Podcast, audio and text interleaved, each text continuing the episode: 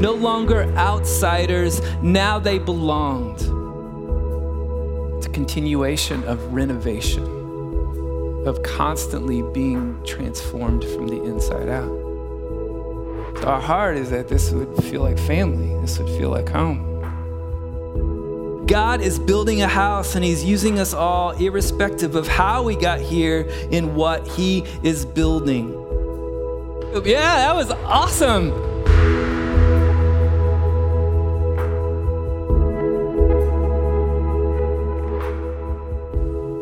Want to uh, welcome you if you are new to Campus House or visiting today. We're very glad that you're here. And if you are new, um, just to catch you up, our theme for the year is reframing the house. And that has a couple of different parts to it. One is this renovation of the heart that Jesus is doing in each of us. And then the other part is the reframing of the house, all of us together, what he's doing in his church. There's a third part that he is literally going to be reframing this house um, this next year. Uh, and uh, come April, this, uh, this lovely mushroom will be blown up. Not literally, but it's fun to say that. And um, the next year, we will be in exile waiting for the new building to, to be built. And so this is, a, this is a really interesting time for us as a church, really exciting time. And we want to take this year um, to look at the book of Acts and to see how might uh, Jesus be reframing us as this particular body of Christ. Um, 1 Peter chapter 2 says, You are God's house being built with living stones. Ephesians 2 says, You are being built together into a house of God in spirit. We just sang, Unless the Lord builds the house, those who, who build labor in vain. And so this is, this is Jesus' house. He's the foundation, He is the capstone, He is the cornerstone. Um, he is constant and he is unchangeable, but the work that he is doing is constant transformation in us and in us together. And that's the whole essence of discipleship that it's not a one and done, check the box deal. It's not, I was dunked, and so now I live the rest of my life however I want to live. It's like, no, it's like this entry point into the kingdom, this entry point into the church, this entry point into life with Jesus is a, a continuation of discipleship. It's a continuation of renovation,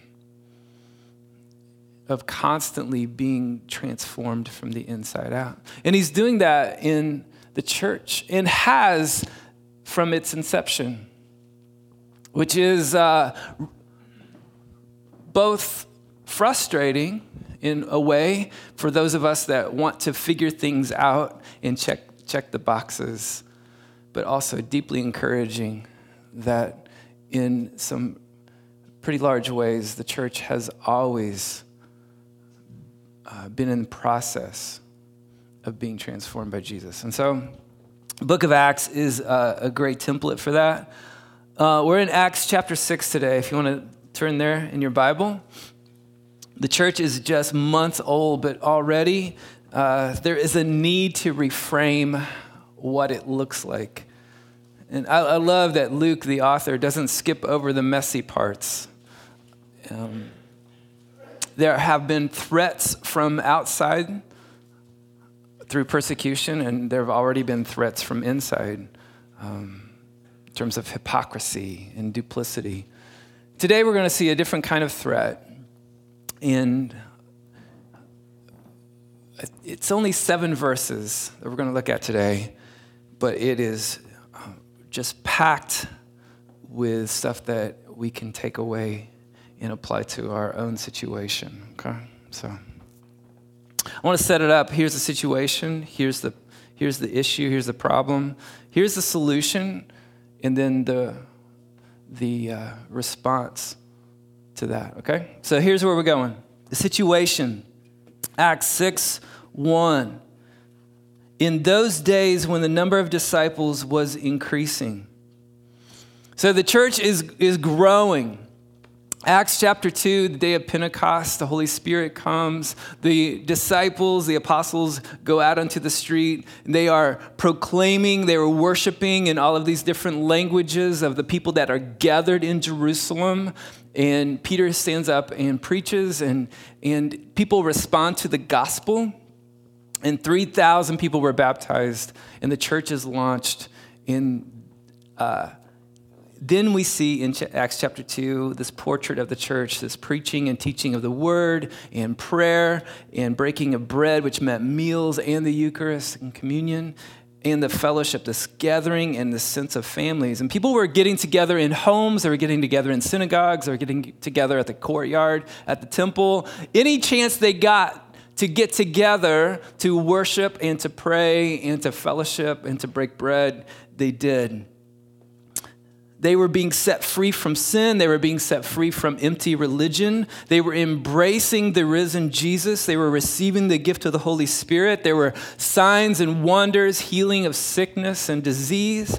There was this interdependence, this unity. They had all things in common. No one clung to their stuff. There was a meeting of physical, intangible needs. And the result was that thousands of people were coming to Christ.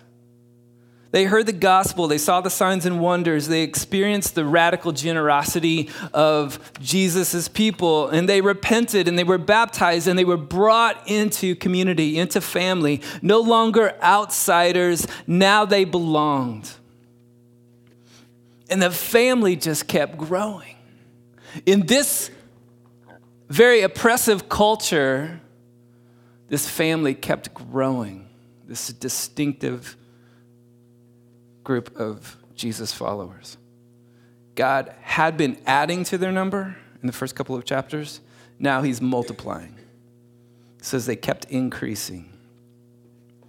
With growth, though, came chaos. And in the chaos, individuals, including the most vulnerable, were being overlooked. Thus, here's the problem in those days, when the number of disciples was increasing, the Hellenistic Jews among them complained against the Hebraic Jews because their widows were being overlooked in the daily distribution of food.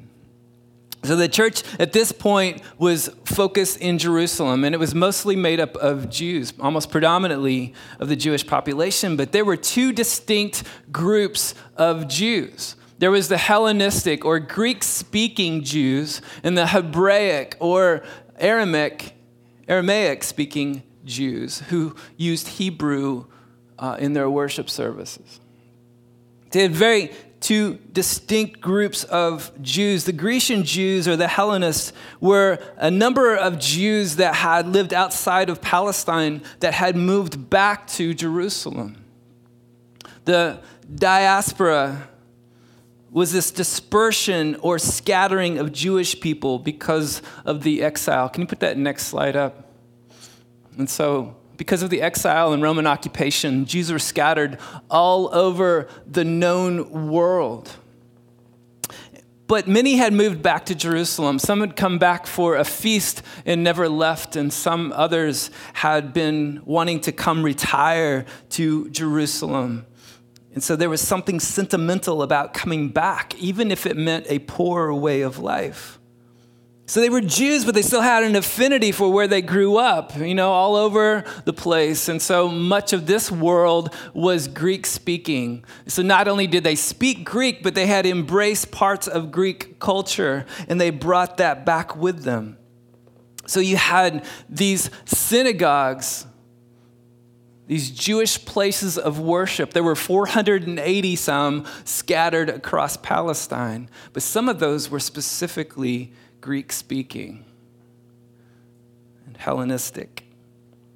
Also in Jerusalem, you had Judean Jews, the Hebraic Jews. They spoke Aramaic, but they spoke Hebrew in the temple, but they thought themselves as superior to the Hellenist. They were a pure version of Judaism. And this was the racial, ethnic climate. This was the religious climate in Jerusalem when the church came on the scene. And there were very distinct divisions in Judaism, and unfortunately, those barriers overflowed, carried over into the church. So we've been reading the last couple of chapters about how the church had all things in common and the people were selling fields in their houses to give money to the poor. And that money was dispersed. It was kind of a, a, soup kitchen that was going on daily to the widows and to others in need. But apparently, there was some disparity about the dispersion of that money and that food. And the Greek speaking widows were being overlooked, they were missing out. So, the first part of the problem was that people were falling through the cracks. The second part of the problem was this. So the 12 gathered all the disciples together and said, It would not be right for us to neglect the ministry of the Word of God in order to wait on tables. So you the 12 apostles, 11 because Judas, right? Judas was replaced. So now you have 12, which represent the new Israel. 12 tribes, the 12 apostles were Hebraic Jews. Not Hellenistic, not Greek speaking, they were Hebrew. So maybe it was natural for them to care for those that spoke the same language and had the same cultural expressions and experiences. Maybe they were more comfortable to be around, but it seems that they weren't purposefully leaving people out. They were just overwhelmed by the numbers of people that were coming to the table. So, the first part of the problem was that Greek speaking widows were being neglected. The second part of the problem was the danger of the gospel being neglected. The apostles were neglecting the Greek widows, but there was a danger that they would neglect the ministry of the word and the, of prayer in order to uphold social justice. The apostles weren't above serving widows, they weren't egotistical. It's just that their primary calling was to proclaim the word, to teach, to preach, to pray. And there was so much need that they were being stretched thin, and they weren't doing either all that well, it seems. There was this distribution of money, money from fields and houses, but there was not a distribution of, of gifts, spiritual gifts, roles, ministries of the Spirit. So, this is what the apostles did. They, they listened, which is really cool. Generally, the most oppressed are dismissed. But the apostles listened. They didn't get defensive or self protective. They realized with humility that they had dropped the ball when it came to taking care of the Hellenistic part of the church. And so they proposed that the Hellenistic part of the church actually pick some people, some leaders who could take care of them. And this is the solution. Verse 3 Brothers and sisters, choose seven men from among you who are known to be full of the Spirit and wisdom we will turn this responsibility over to them and will give our attention to prayer in the ministry of the word. So the seven chosen were from the community of those being overlooked. They were Greek speaking, which was important because their primary responsibility was to wait tables of Greek speaking people and widows. Will Willimon said, Leadership drawn from the oppressed may do the best job of representing the interest of the oppressed.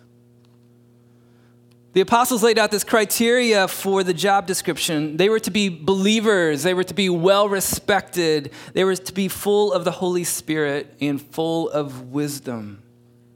They were to be people of character, men of character, in spirit filled more than ability. So the responsibility and the oversight of the dispersion of food and the care of the poor and disenfranchised and neglected was given to these seven guys. And the apostles were able to devote their attention to the ministry of the word and prayer. So, a couple of things just before we go on, I think are so important. This spirit led community is in moving with the Spirit, but in all of the growth, they are experiencing just growth pains. And part of those growth pains is just the chaos that people are falling through the cracks.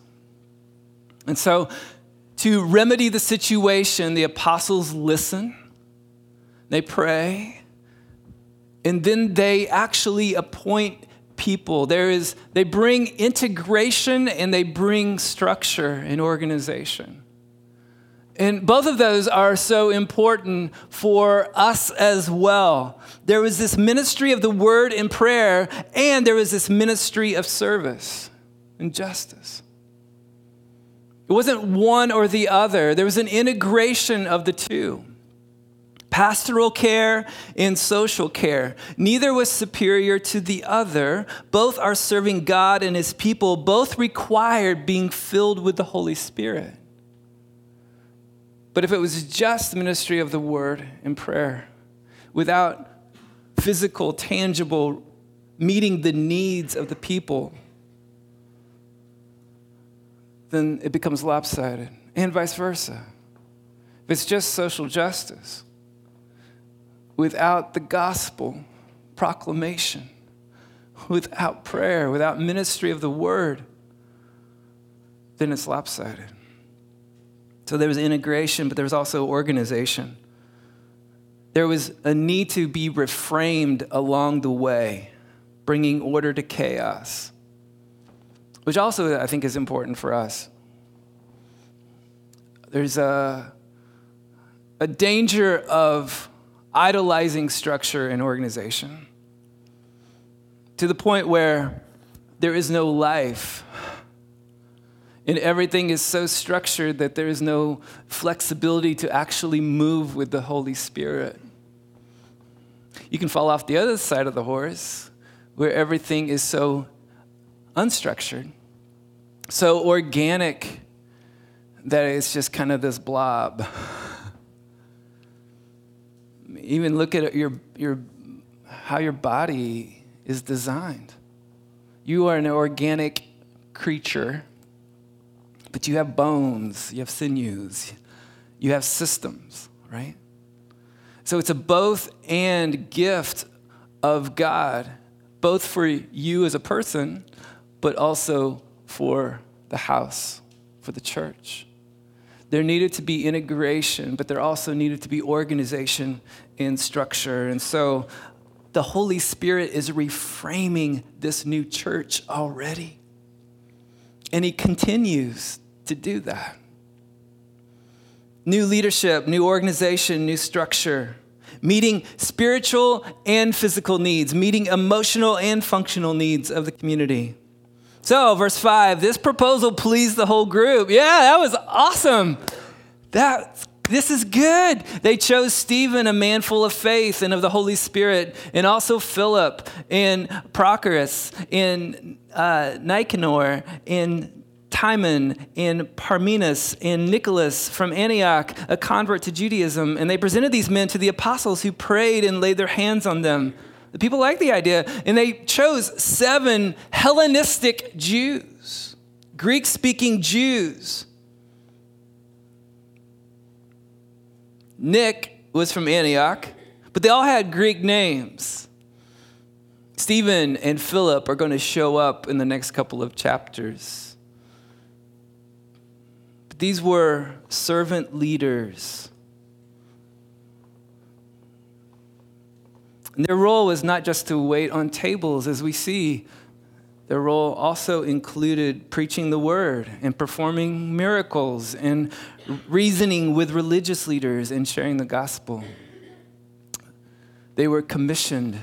They were, the apostles laid their hands on them and prayed for them and sent them into this work. So, in these, these seven verses, we see this integrating, organizing, empowering, and unleashing in order to meet the needs that existed in real time. And the result is in verse 7 so the word of God spread. The number of disciples in Jerusalem increased rapidly, and a large number of priests became obedient to the faith Acts 1 8, Jesus said to his disciples, He said, You will be my witnesses in Jerusalem, Judea, and Samaria. And if you've been around, you know how to finish the end to the ends of the earth, right? Starts in Jerusalem, and you're seeing it happen. thousands, tens of thousands at this point becoming followers of Jesus. So, those are the, the verses I wanted us to look at today. I want to ask you this question Where do you find yourself in the story? Who do you identify with in this story? Do you identify with the Greek speaking outsiders who are getting missed? Do you identify with the Hebrew speaking insiders who were oblivious that anyone was falling through the cracks? Do you identify with those being called and commissioned to serve?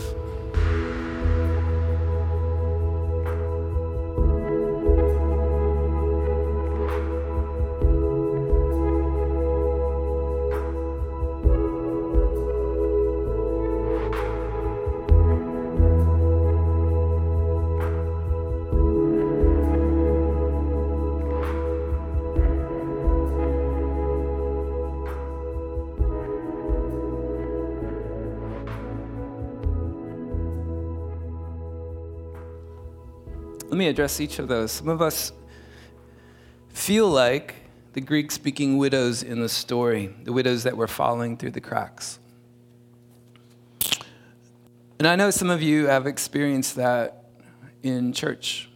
Anytime you go into a, a new place, a new culture, and a place that you don't exactly uh, know people, it's difficult. And the thing about this place is that at some point, every single one of you experiences that. Both at Purdue and in this odd shaped house. So you, you come in and you, you, you're not part of what's going on, at least you don't feel it. We're English speakers, so maybe it's not an English obstacle. Maybe it's not a language obstacle, but there definitely is a, a language of a community, right?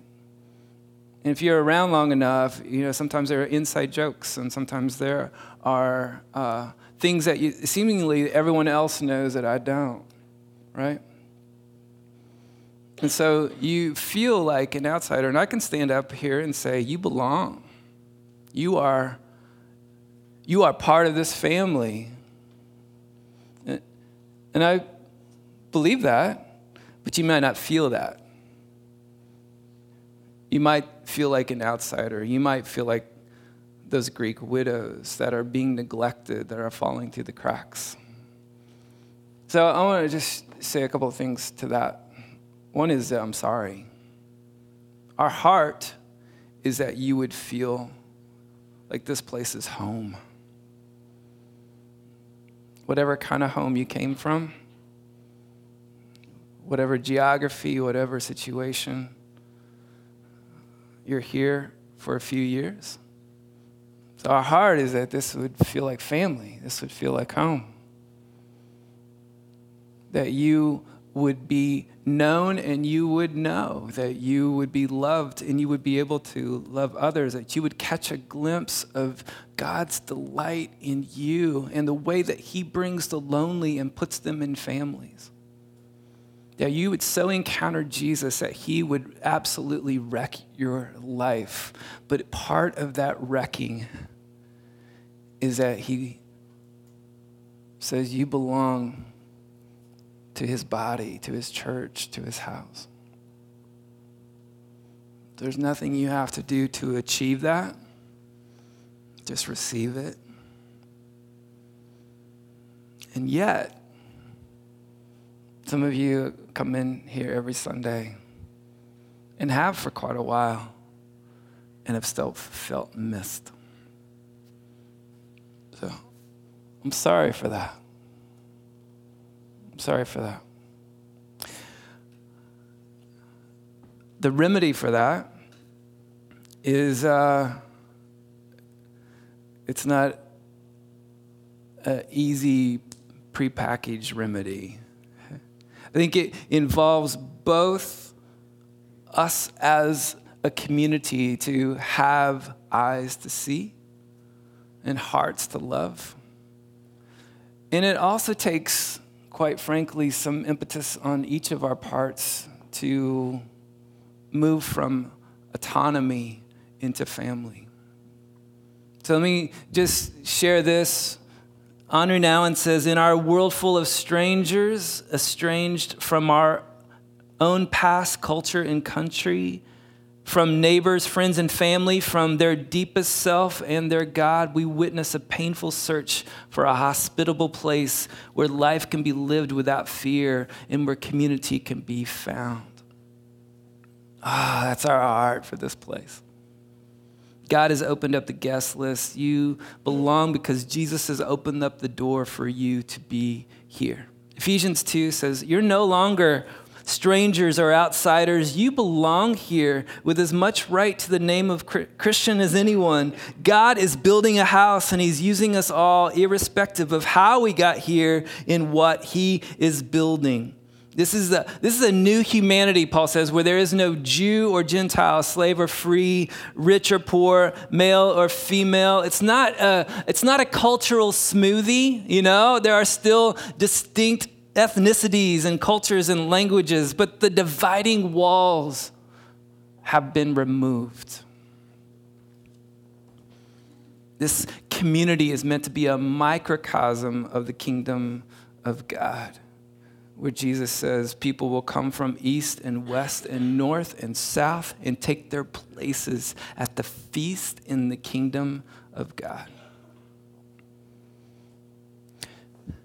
Which leads us to the second one. Some of us are like the apostles who were both oblivious to the need and stretched too thin in the responsibilities of life and work to have space to see it.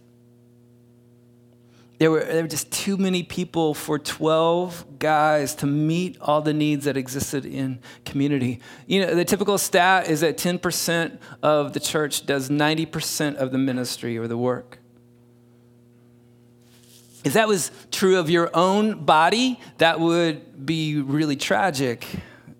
But that's true of the body of Christ all too often. That we, if we aren't bringing our particular gift and niche and passion and servant attitude to the body of Christ, then we all suffer as a church. Paul talks about, and Peter talks about, rather, the priesthood of all believers. Paul says this each one should use whatever gift he has received to serve others, faithfully administering God's grace in its various forms. Grace is this gift to be received in its various forms. All of you uh, have experienced Jesus differently. There's only one way to the Father, that's through Jesus, but there are a couple hundred in this room ways that you have gotten to Jesus. In the same way, grace being dispensed through your life to the world around you looks differently as well. There's variegation. It's not a one size fits all. It's not cookie cutter Christianity. It's not just the people that can play instruments or talk a bit. It's the whole body of Christ moving together. Some questions for us who is falling through the cracks, not just on Sundays or in a community group, but as we extend church outside these doors. How can all of us and each of us have eyes to see those around us? And even those of us that feel like we're falling through the cracks.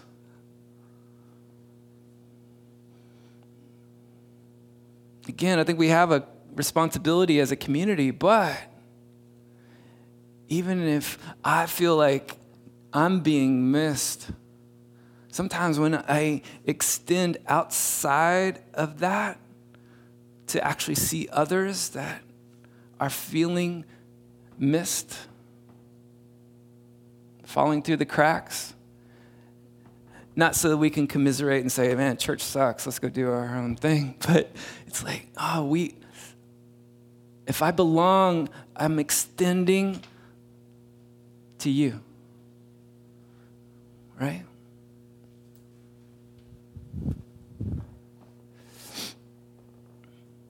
Who is being neglected and overlooked? Who is lonely that could use a friend? What are the needs that exist on this campus and in our community? Who on your floor? Who in your apartment building? Who in your department? Who in your workplace? How can we reflect Jesus to those around us? If you're in a community group, you're in the last part of Colossians, and these are some questions that you are going to sort through. So I'm giving you a heads up. In what ways are you able to prevent decay and breakdown in the lives of those around you? In what ways are you committed to stopping evil on campus? In what ways are you able to live for Christ in the decisions you make at work? In what ways do you set boundaries to protect relationships in your community? In what ways do you draw people towards the thing God, things God delights in? In what ways has your presence flavored your neighborhood with the love of God? In what ways has your presence flavored Purdue with the truth of Christ?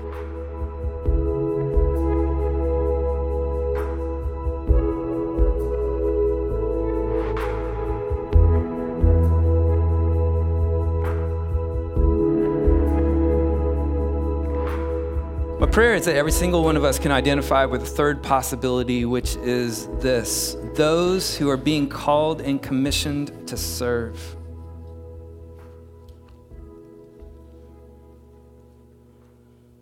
Romans 12, Paul says, If a man's gift is prophesying, let him use it in proportion to his faith. If it's serving, let him serve. If it's teaching, let him teach. If it's encouraging, let him encouraging, let him encourage. If it is contributing to the needs of the others, let him do it. Give generously. If it's leadership, let him govern diligently. If it's showing mercy, let him do it cheerfully. This isn't an exhaustive list, but this is uh, a good one. What I love about it is that there is variegation in it there is a, a, lot of different aspects of different gifts and niches and callings. But there's also an attitude that goes with it. If it's leadership, then do that diligently with integrity. If it's showing mercy, do that cheerfully. If it's contributing to the needs of others, do it generously. Having this, this heart and this attitude that moves past my entitlement and into this kingdom mentality, this family mentality that because I belong, I contribute to the family. Because you belong, you contribute to the family. It's having this idea of this willingness that nothing is too mundane as we serve Jesus by serving both in the house and in our community. Uh, a few weeks ago, I put on the screen just some different alums that we support in your offering each week. And one of those was Jason Thiemann, who is a pilot for Missionary Aviation Fellowship. He lives, he and his wife and kids live in Lesotho, South Africa. And I just got his newsletter yesterday, and he said he hasn't flown for five months. And this is a guy who lands planes on, think about a ski slope without snow. I mean, this guy he's the bomb. You know, I mean, he's like to heroic portion, proportions. He he can he can land a plane anywhere, and he hasn't flown a plane for five months because he has been spending 10 hours a day developing a manual behind a computer for all of their pilots and for all of their organization not glamorous, but his servant heart is one that whatever needs done, right? My, my dad, I love this story. My, my dad um, was in ministry uh, really his whole life, and he had several degrees. Um, but this picture that I had of him was one of cleaning toilets and washing cars. He, he regularly cleaned toilets in whatever setting he was in, and people would lend him their cars just so that they knew that it would be detailed when they got it back. To have this mentality in you, Paul says, this attitude that is similar to that of Jesus, who, even though he was God, didn't hang on to that status, but actually washed feet and died for humanity, right? Paul talks about God making some parts of the body to be less visible. And a bulk of spiritual gifts are a bit off the radar. They're behind the scenes. A bulk of service is, uh, you, you just don't see it. Even here, these chairs don't get magically set up every week. Joshua House guys come in every single week and set them up. Communion doesn't magically appear in the little thimbles, right? People come in, servant council comes in, hospitality council laying out coffee every, every week, right? That's just a, a small portion of the behind the scenes, the serving in the house. There's also this integration of ministry of the word and ministry of service. You are called into both this ministry of the word and ministry of service, of being people of the word, which is being people that are in the word, but actually letting the word get in you, being spiritually formed by the word on Sundays in community groups, but also just in your own room with your own friends, being people of prayer who constantly are praising and worshiping and thanks giving thanksgiving but who also are listening and responding to the voice of God.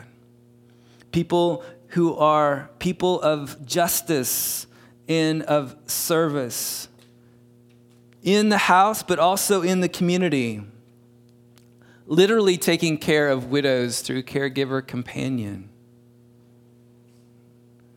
literally befriending the, uh, the stranger through being a friendship partner. Across the world or across the hall, living missionally with your life. So here's the thing you belong at this table. We've established that. You belong in this family. And if you're just visiting, welcome. We're so glad you're here. If you've been around a while, how do you move from guest status to family status? Right? Think about your own family for a bit. If you had some friends or neighbors over for dinner, compared to Thanksgiving when your whole family came in, when the whole family comes to pitch in, right? Because Aunt Edna brings that corn thing that is just delicious. So you belong at the table. What are you bringing to the table? Who are you bringing to the table? Who are you becoming as you follow Christ and imitate Him? Moving from perpetual guest to family member, from inviter, invitee to invite visitor, from outsider to insider, who has a heart to invite all outsiders to encounter the love of Jesus.